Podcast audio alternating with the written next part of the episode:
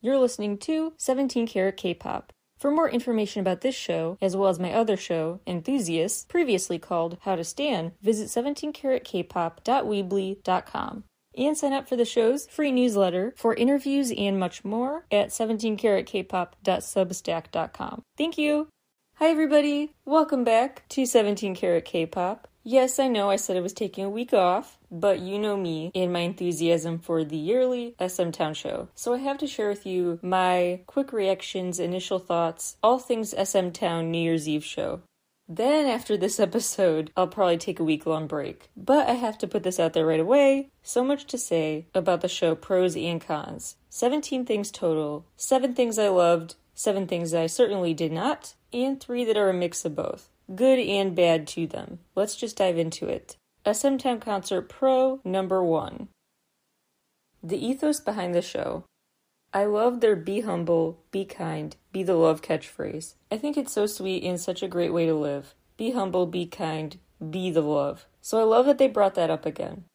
Also, of course, the opportunity they took at the beginning of the show that this year, instead of just promoting their artists as much as possible, playing a music video marathon in the lead up. This year they had a pre show directing your attention towards the climate crisis and promoting new sustainability goals for the company. So I thought that was a very cool way to utilize an attentive audience for a better, not just self promotional goal. Although it certainly was self promotional in a PR sense, we will get into that. I actually have many complex thoughts about their new reputation crafting but we will get there.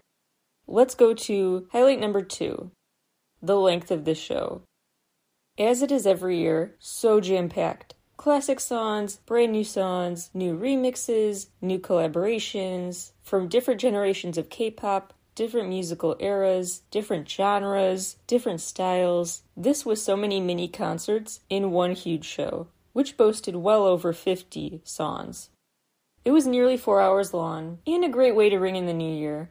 And sorry to non USA viewers, but I personally love the fact they do this every year so that it corresponds with the time it switches over into a new year when the clock strikes midnight. I love that they correspond that with the US audience's experience. Sorry, I personally do. Maybe in the future they could stream it differently for different time zones so we can all revel in ringing in the actual new year with them. But I digress.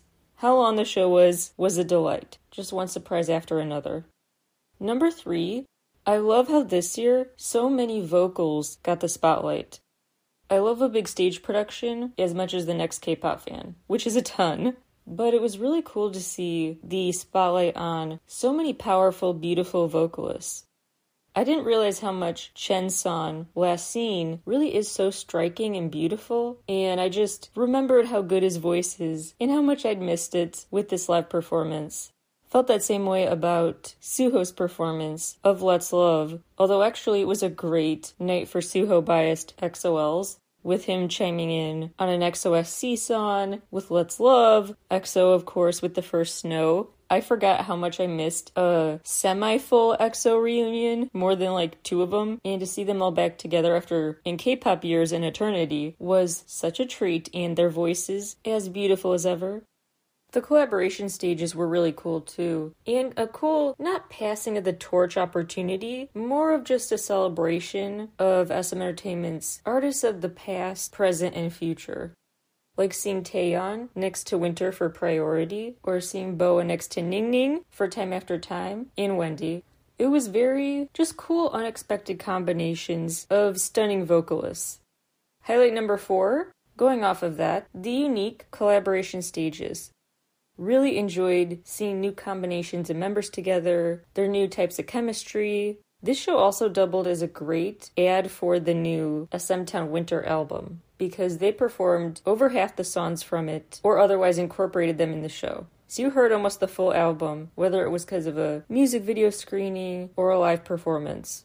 So, with the busy holiday season, if you had not made time yet to check out the collaborative album of SM artists, or just didn't know if you frankly should, yes, this show proved it's a must listen. Highlight number four the fashion. For the most part, there's some looks I didn't care for, but the fashion A game was brought. Highlight number six the annual tradition of closing out the night with a new version of the Hope from Kwangya music video. Calling their son Hope and starting off every new year for me with the tribute to the word hope and singing the word hope, singing about hope. I mean, there is no better way every year for them to ring in the new year. Excellent and touching shout out. Love seeing my favorite artists sing about hope every year. But me being biased aside, it really is always just a cute, very Disney esque, wholesome moment to end the show with that video where they're all just singing and getting along together. I'm such a sucker for those moments. I was such a Disney Channel kid. The Disney Channel kid to SM Entertainment, SM Town pipeline is real. Highlight number seven some format changes this year. In previous years, I've been frankly annoyed by the clunky transitions. Last year they had kind of like an award show vibe where they have people kind of riff off each other before introducing the next act. It's frankly to me it always feels like just time filler banter, only kind of funny at best. The clunky transitions, those little bits, those sketches between performances, they got rid of those for the most part this year relatively. They felt very drawn out and just disjointed and random last year. Frankly, I just found them annoying. I was like, get to the next song. This year they kept them much shorter and succinct, and they had the same group introduce them. So rather than feel totally all over the place with different SM artists presenting different performers in their little bits between songs, like last year, this year they kept a consistent group of co hosts basically. It just made the show feel a lot less messy. Instead, they just kept Shotaro, Sungchan, incoming NCT members slash SM rookies. That crew introduced during each of the intermissions and kept it pretty short. Very much appreciated, especially because with a show this late in the night, to keep your interest, it's smart to just cut out the excess. So the highlights were the ethos of the night, the Hope from Kwangya video that closed out the night, the length of the show, the quicker, less disorganized, and seemingly random transitions, the fashion, the highlighting of immense vocal talent, giving many star vocalists due shine, and the unique collaborative stages. Now for things I did not like about the show. And the first one is also a format issue for me.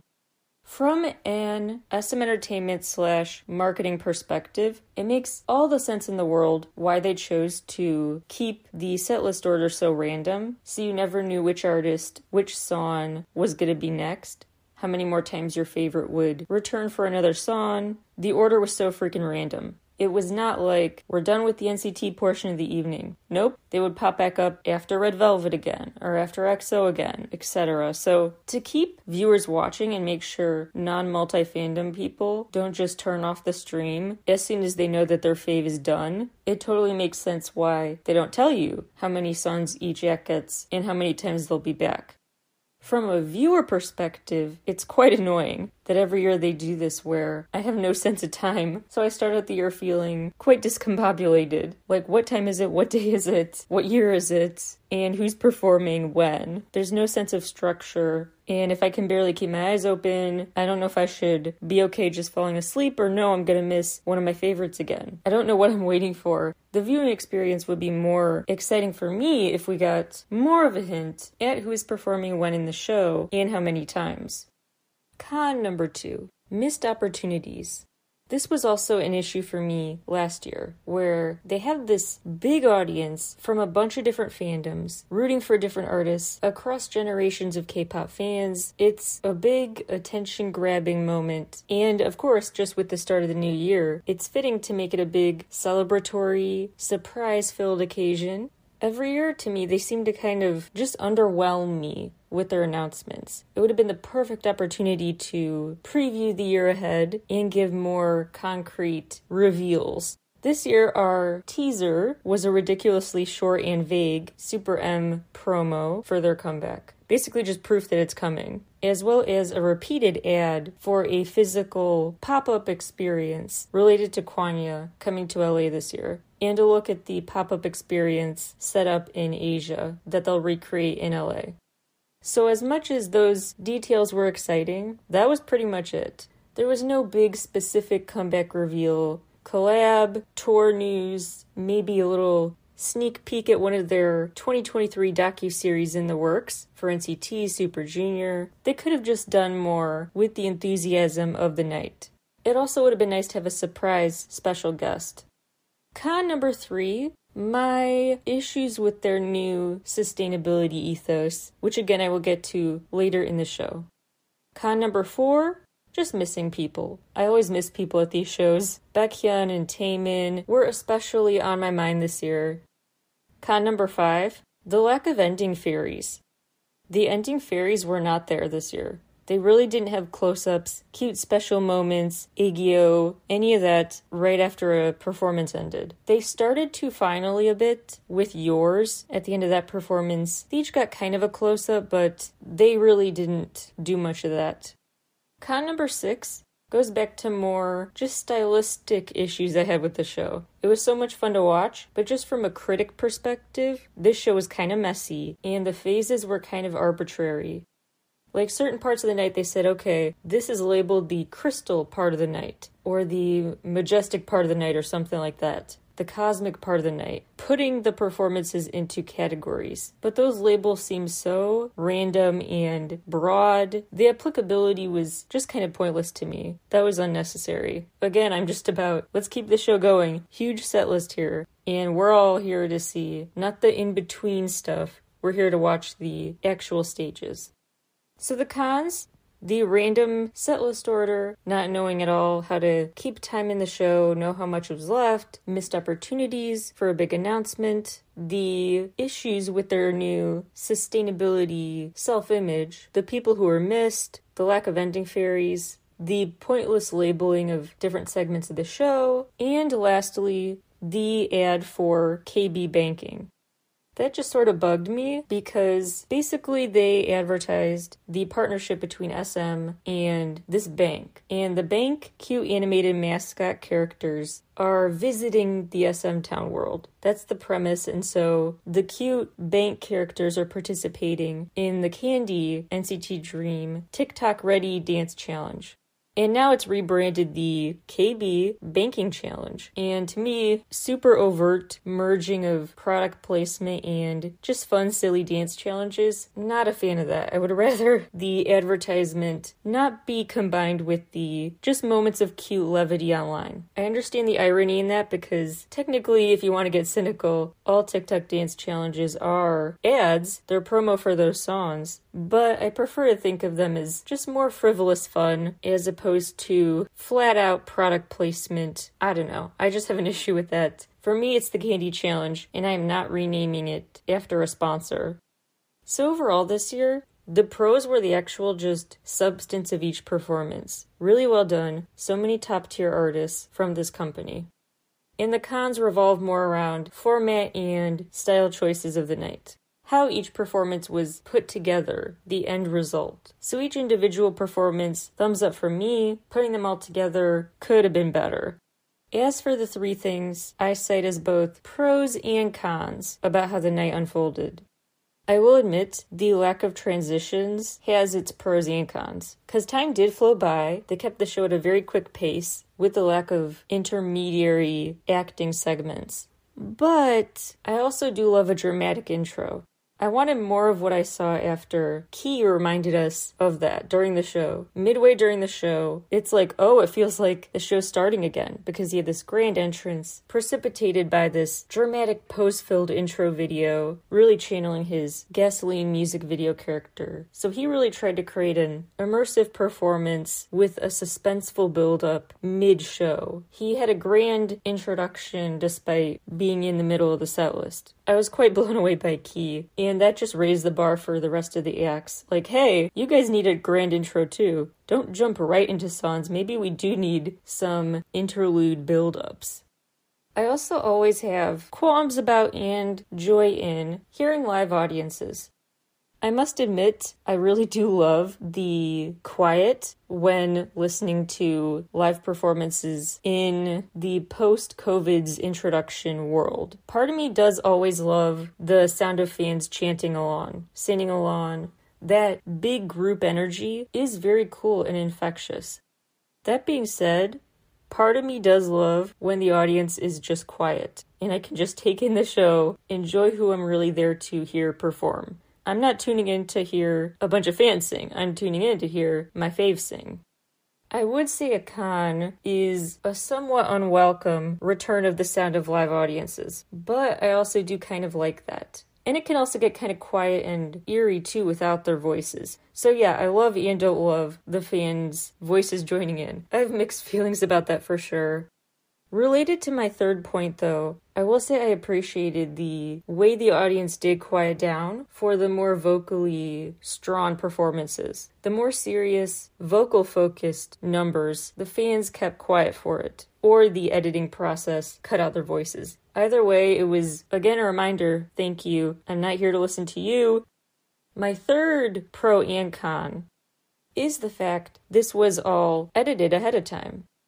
So each number was quite impressive because they got to do multiple takes. This was not live, it was all pre recorded. And it's always nice to know my faves pre recorded something that will air during a holiday so that I can think, oh, that's good. They get the day off. They recorded this in advance. They're not working through this holiday.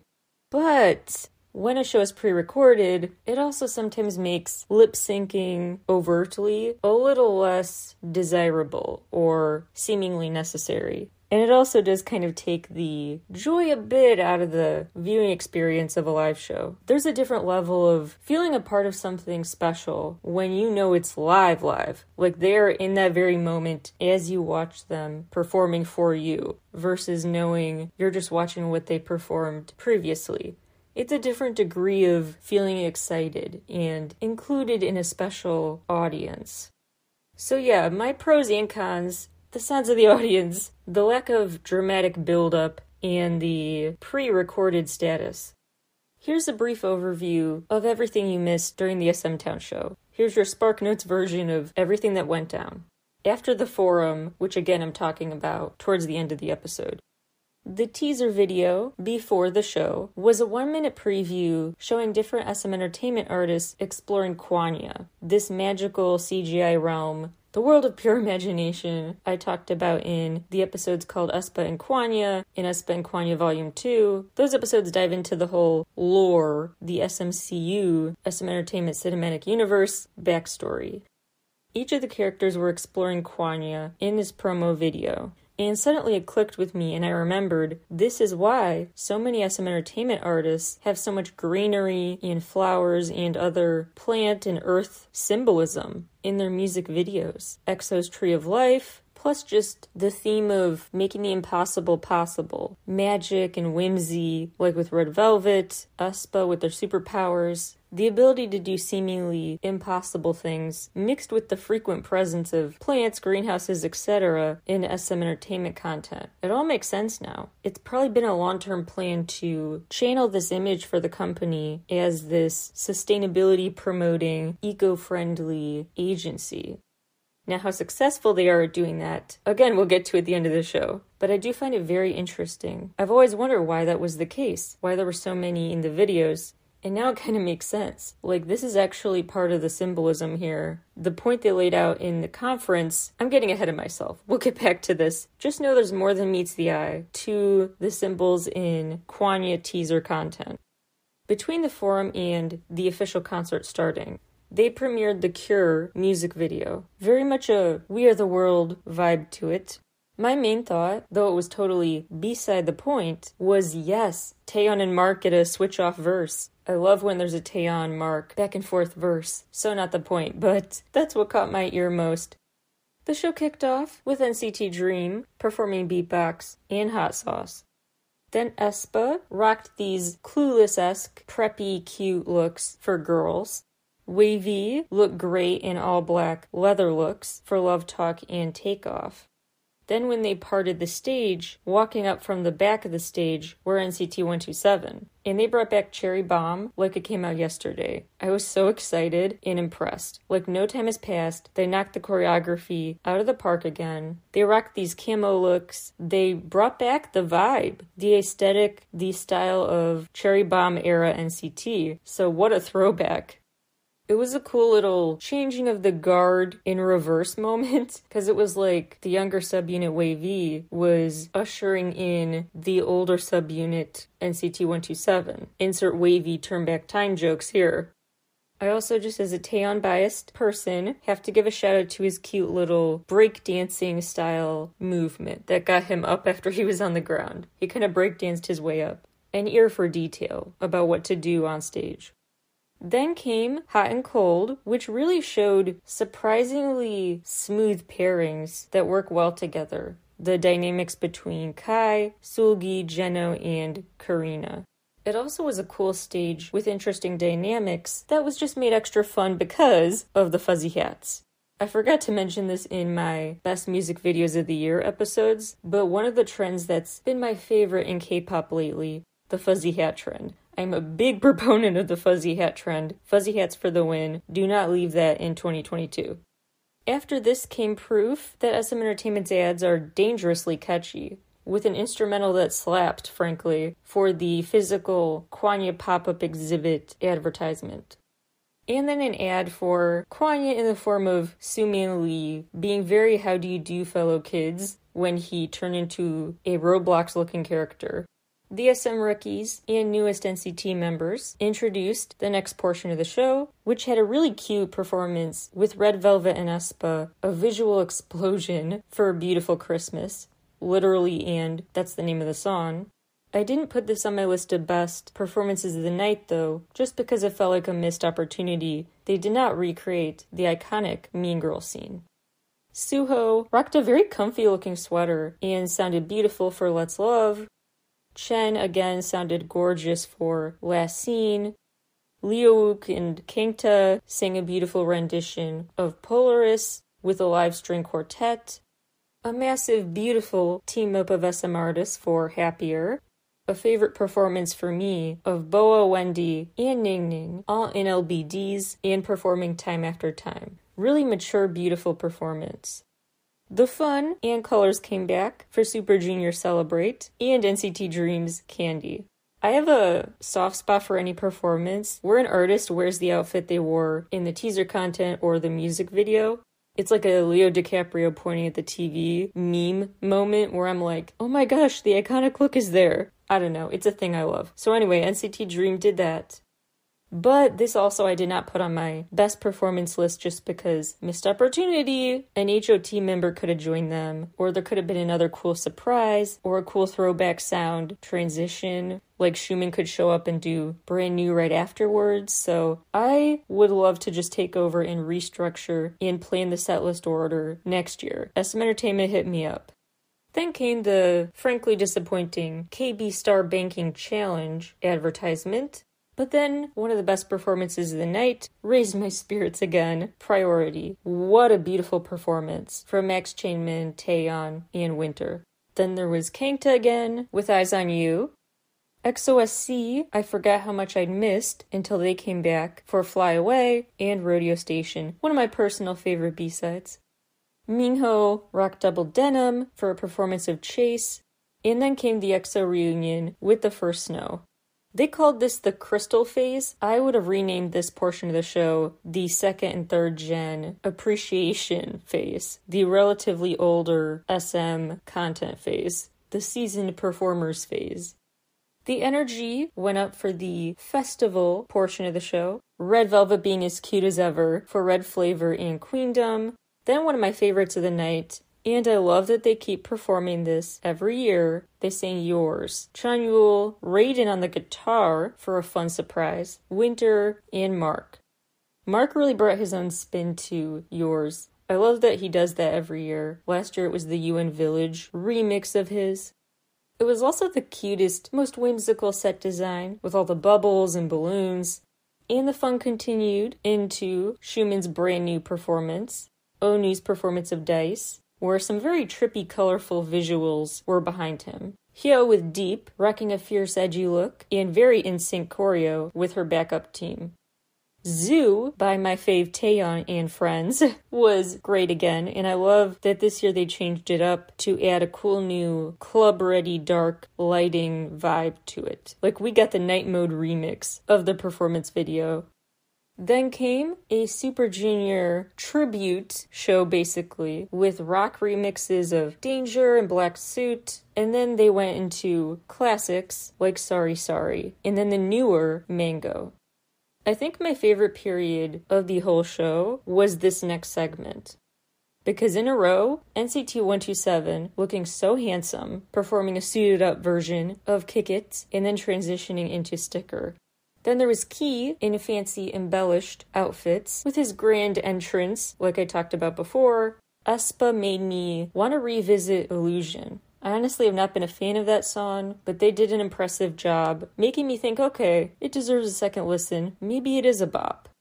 They also look cool and dramatic. A twist from the Santa Claus girl and preppy high teen vibes of their previous outfits. Now they're in all black for illusion. Colorful lighting around them, though. Just a very interesting vibe shift for them. So NCT 127, Key, aespa with Illusion, and then Kai with Mmm, where he just he looks so beautiful and was such a great performer as always with the fluid choreo and that cute outfit with this black lace vest on top of a white button up. Love it so much. More cool solo numbers with Seulgi's 28 Reasons, Taeyeon's I Envy You, and then the adorable black and white dresses for Red Velvet's Feel My Rhythm. Boa was giving punk meets preppy fierceness for Forgive Me, Taeyong, my fave, looked incredible, as did everyone else for The Seventh Sense, which was a very fun surprise that they resurrected that one of a kind song that has become a fan favorite, deservedly so. There were some throwbacks with TVXQ doing a bit of a medley, Maximum, The Chance of Love, Keep Your Head Down.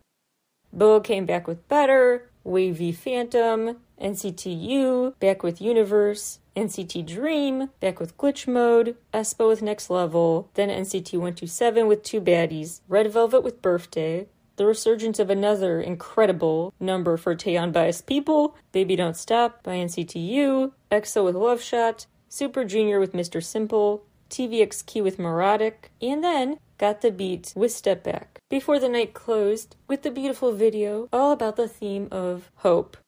So let's revisit and compare my reviews of the 2022 and 23 shows. This year, I have picked the standout performances as being Gasoline, Girls, Cherry Bomb, Yours, Priority, Last Scene, The First Snow, Kick It, and Mmm. Last year, I said the best performers were also Kai, aespa, but for Black Mamba, NCT 127 again for Vampire, Wendy with Like Water, Kai, also with Mmm last year, Key and Taeyeon's collab, Hate That, a bunch of different pairings. I just put those all in one category before. This time I spread it out though. Minho with Heartbreak and Super Junior with The Crown and Burn the Floor. So, still aespa, NCT, and Kai in my favorite performances list. I promise you, I did not look at my 2022 favorites lists again until after finalizing my new ones for an interesting blind test of sorts, comparing and contrasting. Similarly, I did not look before making the list at my previous list for Best Dressed. This year I'm picking aespa, Kai, Red Velvet, Key, and Boa. Before I said aespa, Red Velvet, Boa, Taeyeon, and TVXQ. To explain for a second my best dress this year, Boa really brought that retro but also modern vibe that fits both her song and just her current musical era well. aespa had a very cool variety, like I said dark, dramatic outfits, cute, preppy stuff, and then the Santa girl dresses, not to mention their pretty dresses for solo numbers. Red Velvet rocked super cute outfits that were just very thematically bringing to life their songs, full of whimsy. Kai looked just stunning in that lace and preppy formal wear. And then Key, with all the glitter, the sparkly embellished look, really brought his gasoline music video story to life. I said the cons of both last year and the year before that's New Year's Eve shows were the lack of boa appreciation, Glad they fixed that. Moments of obvious lip syncing, weird, awkward transitions, and being anticlimactic, missed opportunities for a big reveal. So I guess I've had the same concerns every year. Again, I didn't revisit these concerns until making my new list. What I said were pros in the past were Kai being in his element, so much NCT and Taeyong biased excitement, new collaborations, new renditions of songs, the fashion, the Hope from Kwangya video. So a lot of the pros and cons have stayed pretty consistent. I also previously mentioned the Easter eggs in the set designs regarding the SMCU, which in a way is also relevant here. We'll talk about the connections to the forum in the company's greater message again at the end of the show. Looking back at previous set lists, it's interesting that some of these songs they have performed before. They did not just totally make sure to give a bunch of not yet performed on New Year's Eve songs their due. They went back to a lot from last year. Next Level again, got the beat song, but was better, Zoo, Kai's Mmm, NCT with Universe, Sticker, Queendom, Hot Sauce. Quite a few repeats. Yet both times they really haven't given much love to B-sides. Although last time they did have Red Velvet perform Pose, but that was pretty much it. Another interesting thing to look at with the set list from last year versus this year are how some of the artists got more stages and some got fewer. I kept track and took notes both years about this. This year definitely gave a lot more prominence to EXO members. No surprise, because more of them are back from the military and stuff. Hyo actually got less stage time than last year. Red Velvet got more this year. SHINee members as a group haven't done anything together, and solo, they got a bit less. Key had two last year, only one this year. Onew had two stages last time, only one this time. Minho had one both times. With Red Velvet members, Wendy's had a stage one per year as a soloist. Seulgi got two this year, none last time. And Joy got one last time, but none this time. So it's almost like they gave Seulgi a bonus at the expense of Joy. WayV got a lot of time this year and pretty much none last time. And the TVXQ amount of stage time this year was much longer, combining the solo time for Max Changmin and the TVXQ as a group time. So overall, the acts, for the most part, stayed pretty consistent in how much airtime they got. And the most interesting to me was just the big boost in time for TVXQ and NCT Dream as well as more just EXO presence throughout the show, and the switch off from Red Velvet letting Wendy and Joy shine solo to more so Wendy and Seulgi. It also seems like the DJs are a big part of the promo for this show every year. Then they play kind of a relatively in the back, minimal role. I know that's kind of the whole thing with a DJ, they're in the back just sort of there but quietly there. I was still kind of surprised how little I saw the DJs because they really won the teaser content. The rockstar looks were just everything. They really just model material with those promo pics. And then Raiden came out with the guitar for yours. But besides that, I really didn't see much of the DJs. They were a bigger part of the promo than the actual show would have you think. Okay, now I have to talk about this forum because I have so many thoughts about it. So here's what they said, what went down, and then my take on it. The pre show Sustainability Forum talked about this company's new initiative to encourage tree planting and other eco friendly hobbies, incorporating them into your itinerary on family vacations, with friends, hanging out, whatever. Make it a fun, normalized part of your life to do this kind of thing. CEO Soo-Man Lee actually really just laid on the emotional persuasion thick, talking about how he planted rose trees because roses are his mom's favorite flower, and the family planted rose trees together, and all these sweet, wholesome memories. They laid it on thick. A video showed some uh, SM Entertainment artists talking about the company's initiatives, like Jaemin from NCT talking about how the NCT Dream album, Glitch Mode, was a first for the company, made of biodegradable material and FSC approved, Forest Stewardship Council. Then Seulgi talked about the ways that art can pay tribute to the greater world and vice versa, as viewers watched beautiful nature scenes, garden scenes from the Feel My Rhythm video. The ability to show people nature and art combining was then emphasized with talking about a sense of obligation in community. joined together for a greater cause, as Super Junior's Leeteuk talked about the Beyond Live streaming platform. And then Kangta talked about SM artists' contributions the past few years to the most vulnerable during the pandemic.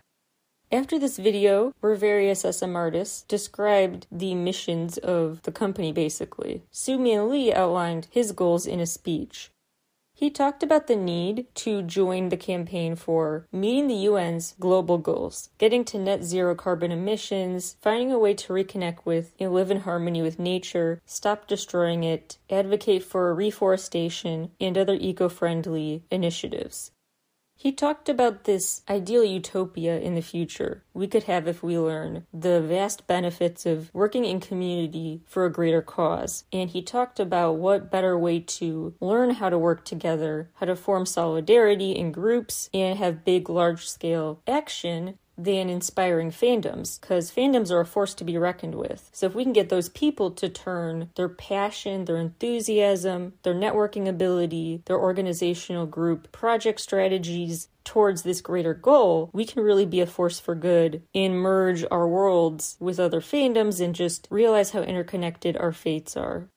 One professor later went off of that thought by saying it is much easier to take action if you can put a face to the future. So, if you think about your grandkids, for example, then suddenly it feels more important and urgent to take care of the earth they will inhabit you can visualize the world you want for them. And in line with their slogan, be humble, be kind, be the love, we need to make sure the people whose faces we put on the future that motivate us to make the future better are just each other's. Do this for each other. Some moments that stood out to me during his speech. One was just recalling in the 90s when HOT debuted and SM Entertainment only had, he said, about seven employees which is just an interesting throwback to think about compared to who they've become.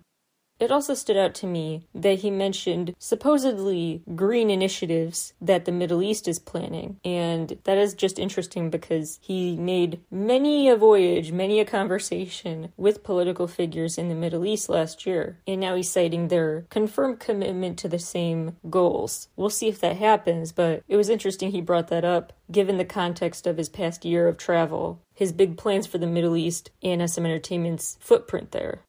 I also noted that he said, quote, Can a song change one's life? In the same way, one tree can change the world. He later would say a similar sentiment on a panel about how all it takes to move someone is one song, one piece of pop culture. Don't underestimate pop culture.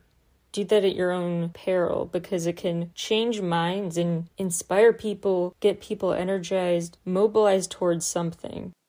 All it takes is that one piece of music. And his thesis is hey, SM entertainment artists can be that one source of inspiration, motivation, etc.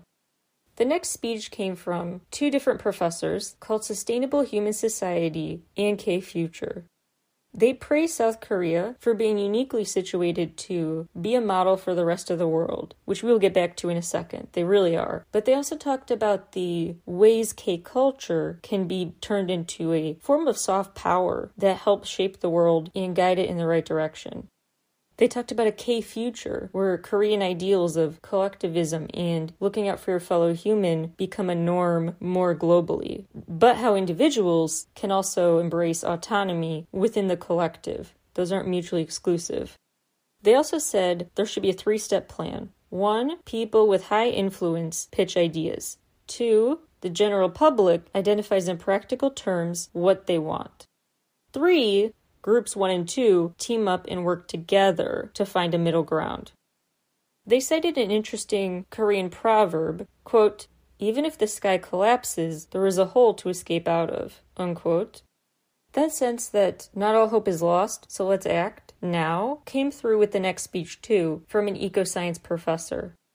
He cited the vast amount of people who have died of COVID so far and said gratefully vaccine development is sped up. So it used to be so much longer, but now we're talking maybe even months instead of years 11 ish months. So the increased speed of vaccine development is a praiseworthy scientific feat. However, he also cautioned against viewing a vaccine as the cure all because in the meantime, you could still have a million people die between the time a pandemic starts and that vaccine is developed. So we need to still work on prevention of the outbreak in the first place. He cited the work of David Attenborough, Jane Goodall, other leaders in this space who talk about how we underappreciate how much protecting nature protects humans. And he noted how the increased risk of disease and the spread of brand new diseases that previously did not enter the human population is because of ecological devastation. Ecological destruction lets more diseases run rampant. So protecting nature does protect ourselves he proposes using the term eco vaccine. And we need a cultural eco vaccine to make the world a better place, basically. He seemed to be in line with what the previous professor said when they said this quote that I think sums it all up. Quote, Hallyu is built on excellent storytelling, unquote. And they're right. The appeal of K culture worldwide, the crux of the Hallyu wave, is excellent storytelling. It's what gets people to feel something, triggers your feelings, your thoughts, a perspective shift, ideas. It gets people thinking and feeling. It's very human, it's very interesting, engaging. It gets you to talk about something in a group with the fandom. Hallyu is a way to get people to participate in this thing called human existence and subcultures. So that could certainly be a vehicle to spread a more targeted message too. That was their ultimate thesis. He also said, interestingly, there have been three main turns that have just changed the course of everything linguistic turn, the cultural turn, and now what some say is a technological term, an informational turn, etc. Different versions, but basically saying, hey, we can make a huge impact. Don't underestimate the potential here. Lastly came a panel discussion with Suho from EXO next to Soo-Man Lee and this biodiversity professor, Professor Cho Jae Chun. Okay, nerd alert, but I'm just saying it's very cool that this professor studied under Professor Edward Wilson, who wrote The Creation, which is an interesting, very powerful book that basically advocates an idea for how to merge science and religion for this one cause. Like, have the scientific and religious worlds get on the same page and find common ground and mobilize the world, basically. Prove that religion and scientific beliefs are not at odds at all. The wildest, most interesting quote that I will be thinking about forever that he said was, quote, I think K-pop can achieve what religion failed to, unquote. Really taken out of context, that is something else. Lee Soo-man cited an interesting book too, The Man Who Planted Trees, which is about this guy who, even amid war or other issues, was determined and still planted 100 acorns a day until it all added up to this big restoring of the land basically. The moral of that book is basically little actions add up, you can make a difference. Honestly, this part of the evening was the part that left me the most, hmm, like the most questioning, eyebrow raising, pie in the sky kind of vibe was towards this part of the evening. Because it just felt more dramatized. Because Suho said quite the quote basically along the lines of, I'm not a guardian of EXO today, I'm approaching you as just a guardian of the earth. It was very cinematic. The movie poster line just wrote itself. And then, of course, there was a quote about K pop doing what religion couldn't, which I get what he's saying, but out of context, it's kind of funny. Just astronomical. And then there is the fact that same professor said he wants to pitch this idea for North Korean reunification and then a reforestation of the area and he's working on a project now apparently involving replanting in the DMZ. We don't have time to get into the politics of all this, but that was a fascinating kernel, especially when it was mentioned and then just kind of moved beyond. They did not dive into that further. That would have been interesting to ask him to unpack the practicality of. Now, I did go down quite a rabbit hole, because I'm a research nerd, about South Korea and their past, and truly it is very fascinating. I'll link to my reading on my site as always they really just have truly been historic in their next level reforestation project. The land was really decimated after the Korean War, and they made a conscious effort over decades to restore the land. It was considered officially almost fully restored actually in 2021. And South Korea really does take pride in the fact they did this, that they teamed up to do something so demonstrably impactful. A UN report from 1982 said, quote, Korea is the only developing country that has succeeded in forest rehabilitation after World War II, unquote.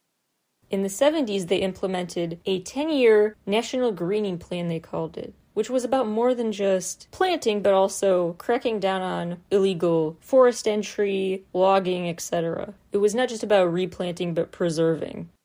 In 1988, they had this joining forces ethos and they merged the South Korean Forestry Administration with the Ministry of Agriculture and Fishing to double their impact basically.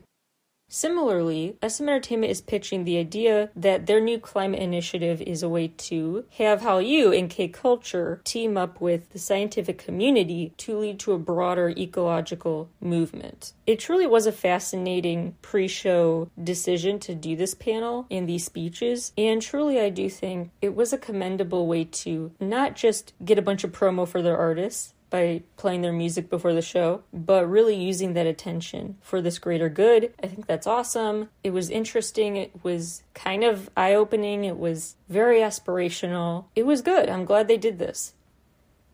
All of this being said, my qualms with this plan I would like to unpack because I do have some concerns with their whole pitch. I have a whole separate podcast called Enthusiasts previously called How to Stand. Episodes are in the same feed as this show, anyway, which is all about the power of fandom culture. I've done episodes about meme warfare, like for real, memes affecting warfare and how groups of people can actually mobilize and have concrete impacts on the world around them. I've done episodes about real world K pop fandom impacts on this show as well. So I am always going to go to bat for not underestimating the power of pop culture and the ability for it to mobilize people and causes. It is such an underrated force that really does shape our world in profound ways. It's not just some silly interest. I love that view of taking so seriously the power music, especially, can have.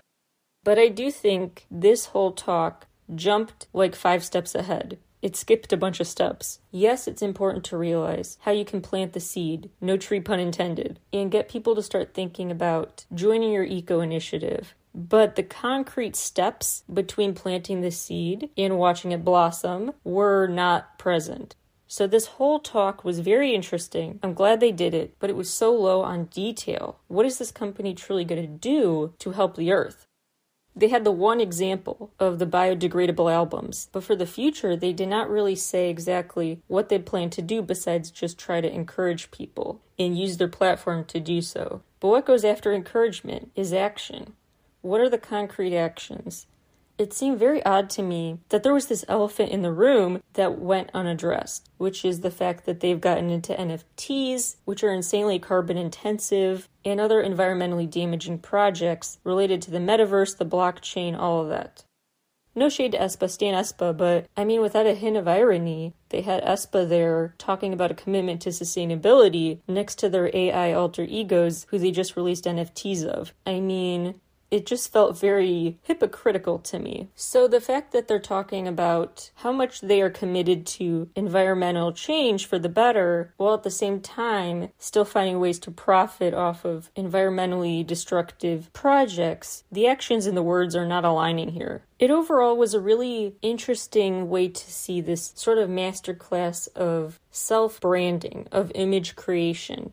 This show was very much a great PR thing for SM. Not just the forum, but then the concert, proving we've got great bops, talented artists. We have the ingredients to activate this vision of captivating the world, and then while we have your attention, promoting this greater cause. If any pop culture powerhouse exists to do that, it's us were the candidates. They did a great job showing that, and it was a great PR experiment to say, look at this great company. We're even going to be selfless and not promote our music before the show.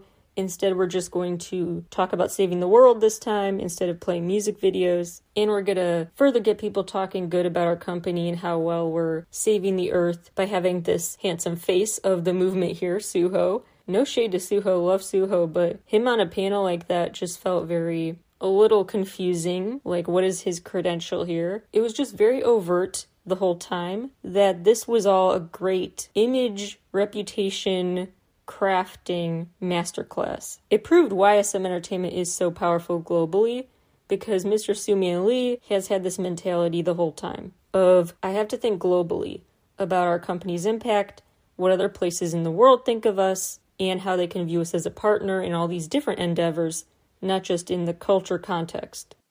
So as a way to show, look, we're this big altruistic agency that's super profitable and successful and worth investing in and worth supporting fans and investors alike. It was just really interesting from a, a business and analytical perspective that I tend to take and get nerdy about they really did show how you can put forth a face for a company as being this certain altruistic state, whether that's true or not. Sometimes your actions contradict that, sometimes all your rhetoric is full of just words and no action, but the perception they created was impressive. I see what they're doing. Now, how much they commit to it in the future in concrete ways remains to be seen but it was a very interesting night to reflect on what they want the world to think of them. Hopefully that makes sense. But on a lighter note, it was just a great night. Lots of fun in an event I look forward to tuning into every single year. Really is great PR and reminds you how many multi talented artists reside with this company. I will have more of a write up and the full set list compiled for you on a write up at 17karatkpop.substack.com before you know it. So subscribe there, it'll be a free newsletter post. And stay tuned because before you know it, I will be back with more episodes and newsletter updates. So stay tuned. Thank you all so much for tuning in today. I hope you enjoyed the show too, and I'll talk to you all again very soon. Bye, everybody.